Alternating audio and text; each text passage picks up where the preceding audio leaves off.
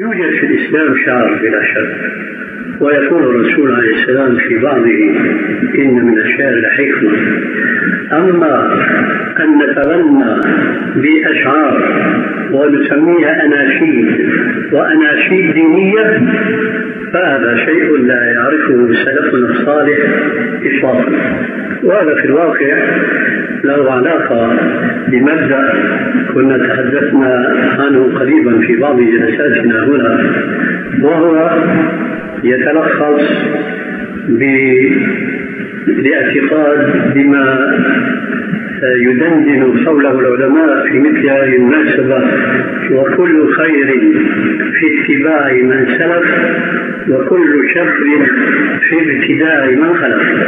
لم يكن من عادة السلف أن ينشدوا ويسموها دينية.